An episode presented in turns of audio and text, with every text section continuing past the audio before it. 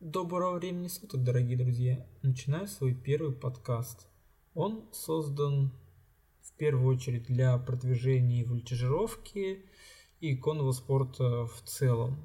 Сегодня поговорим о том, что вообще из себя представляет данный вид спорта, когда он зародился, какое распространение получил в мире и в России.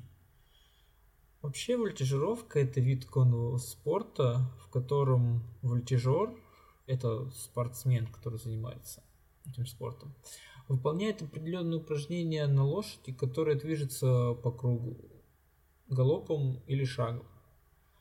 Вольтежировка с 1983 года является одной из основных семи дисциплин Международной Федерации конного спорта, хотя соревнования в данном виде спорта проводились значительно раньше, но назывались по-другому. Например, художественная верховая езда вошла в программу Олимпийских игр 1920 года.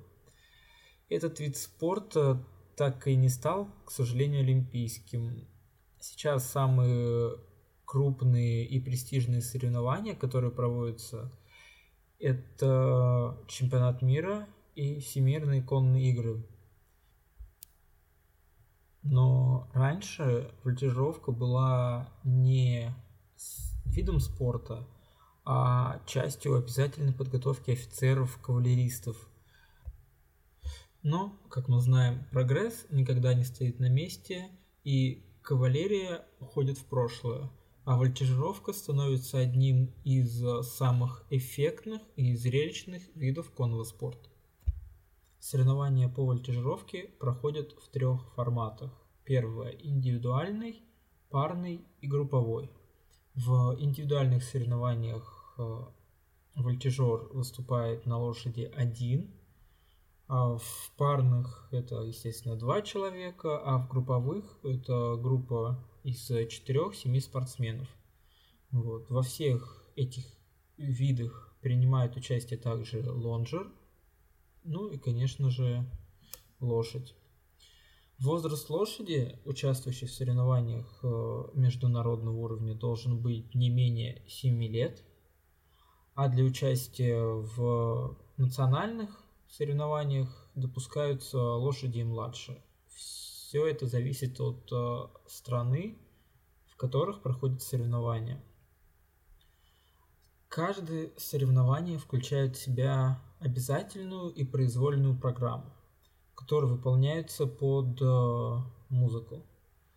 В индивидуальных соревнованиях более высокого уровня, это начиная от трех звезд, есть еще и техническая программа. В произвольной технической программе музыкальное сопровождение, ну, музыка должна сочетаться с образом, с костюмом и гармонировать вместе. В обязательную программу входят несколько упражнений, которые спортсмен должен обязательно выполнить. Они идут строго друг за другом, и порядок ни в коем случае нельзя нарушать. Каждое упражнение оценивается по десятибальной шкале. Эти оценки суммируются, находится средняя арифметическая. После этого добавляется оценка лошади. Это качество движения, послушание, работа лонжера. Затем все это суммируется опять же и находится средняя арифметическая. Произвольная программа создается каждым спортсменом самостоятельно. Ну, парой или группой. В произвольной программе отдельно оцениваются техника, она включает в себя оценку сложности и исполнения артистизм, лошадь, после чего оценки умножаются на определенные коэффициенты, самый большой коэффициент ставится за исполнение. После всего этого оценки суммируются с оценкой лошади, затем из полученной суммы получает средняя арифметическая. Техническая программа имеет очень много общего с произвольной программой, но обязательно она включает в себя пять элементов, которых ты должен выполнить, и эти элементы оцениваются по десятибальной шкале. Также есть оценки за технику и артистизм. Произвольная техническая программа выполняется за строго определенное время. То есть у каждого спортсмена есть э, минута на то, чтобы выполнить программу и раскрыть свой образ. Время начинает идти после того, как спортсмен коснулся либо ручек э, или коня, ну, любой части тела. Как правило, соревнования состоят из нескольких раундов – Раньше в России был первый раунд на неподвижной лошади, а второй раунд уже на движущейся лошади. Сейчас последнее время мы уже проводим соревнования, которые в два раунда проходят на живой лошади. Сейчас первый раунд является квалификационным, и несколько лучших спортсменов проходят во второй раунд. Второй раунд группового и парного зачета состоит из произвольной программы, а индивидуального зачета из обязательной произвольной программы, ну или технической произвольной. Все зависит от э, той, в какой сложности выступает спортсмен. Соревнования проводятся на арене, имеющей минимальный размер 20 на 25 метров. Выступление оценивается четырьмя судьями, и у каждого судьи есть по одному помощнику, то есть в общей сложности получается 8 человек судят соревнования именно на арене. Также есть э, судейская коллегия, которая обрабатывает э, все оценки и составляет рейтинг, э, по которому идет распределение мест. На национальном уровне количество категорий 5.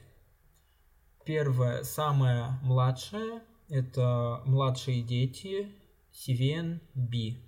После них идет CVN K, то есть это средние дети. Э, дальше идет CVN Children, после этого CVN Junior и уже после этого CVN. Данная квалификация категорий идет только на национальном уровне, конкретно в Российской Федерации. Если это соревнования международные, то они уже будут CVI, CVI K, CVI Children, CVI Junior и просто CVI. CVN расшифровывается как э, Competition Vaulting National – национальные соревнования по вольтежировке. Также в каждой категории есть э, определенная сложность. Это звезды. Чтобы перейти в высшую категорию, нужно набрать определенное количество баллов в своей категории.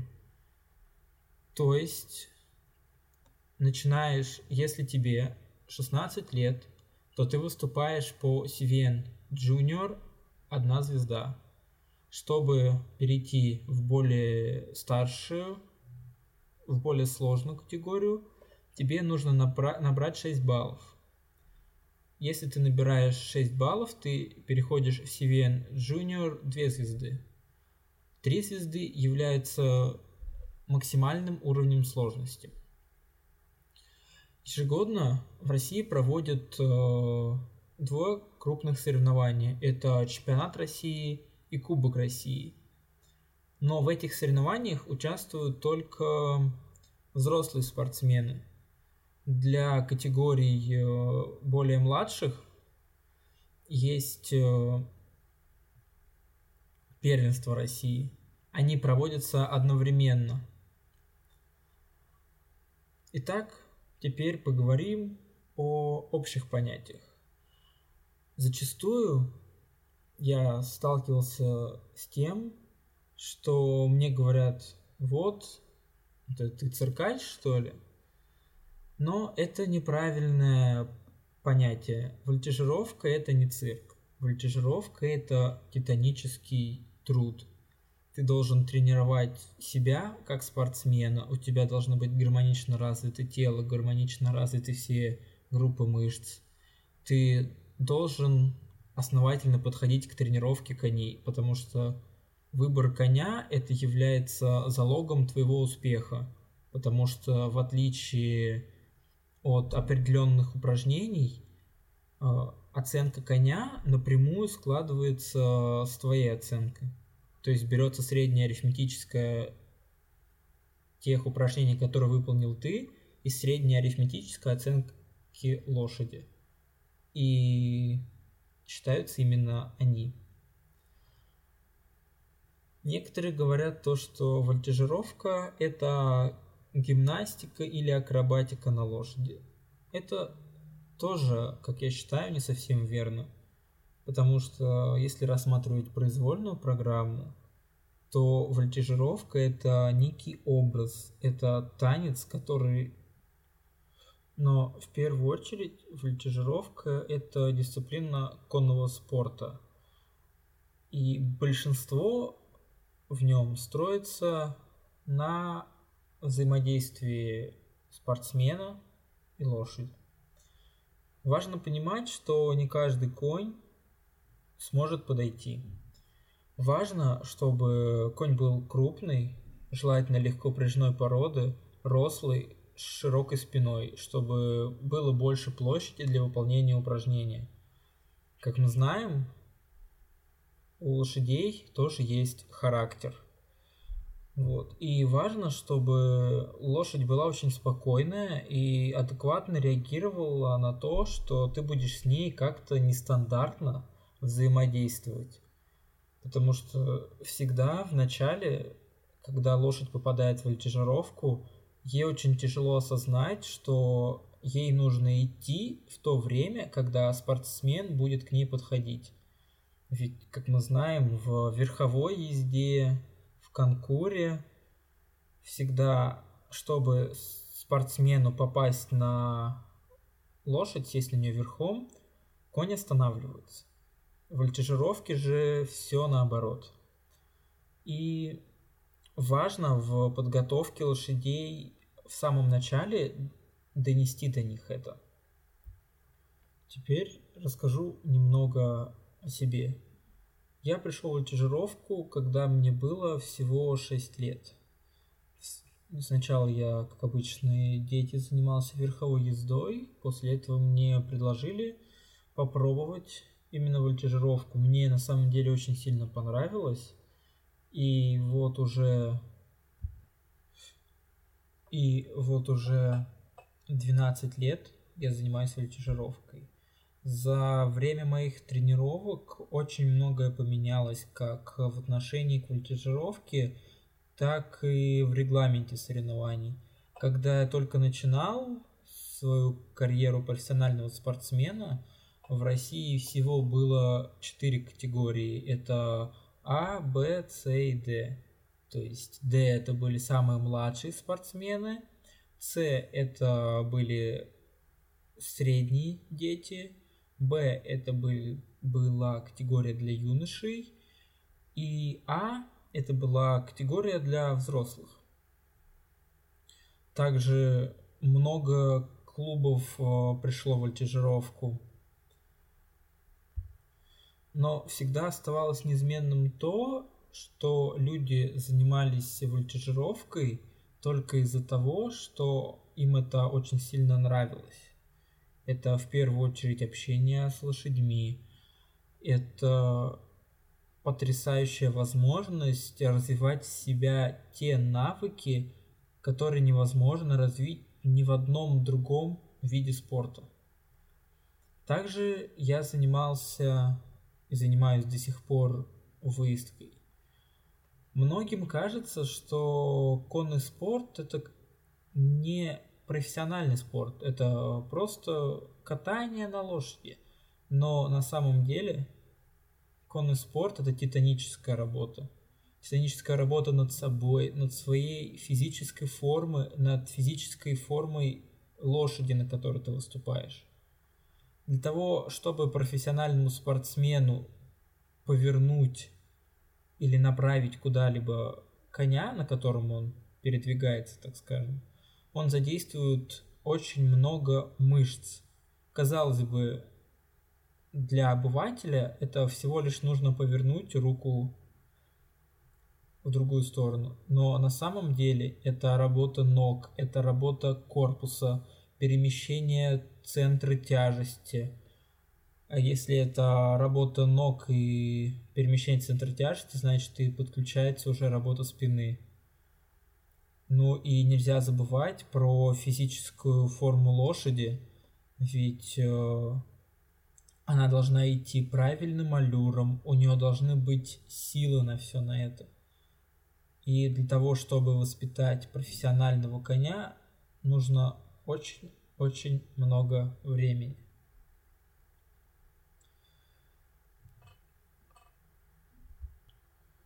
Опять же повторюсь, то, что конный спорт это ни в коем случае не какой-либо цирк, и это не представление для кого-либо. Да, многие вещи которые вы можете увидеть э, в том же самом цирке, могут э, брать у нас у профессиональных спортсменов. Но опять же повторюсь, это все не то. Я вообще, как сказать, не то что не люблю, я ненавижу цирк.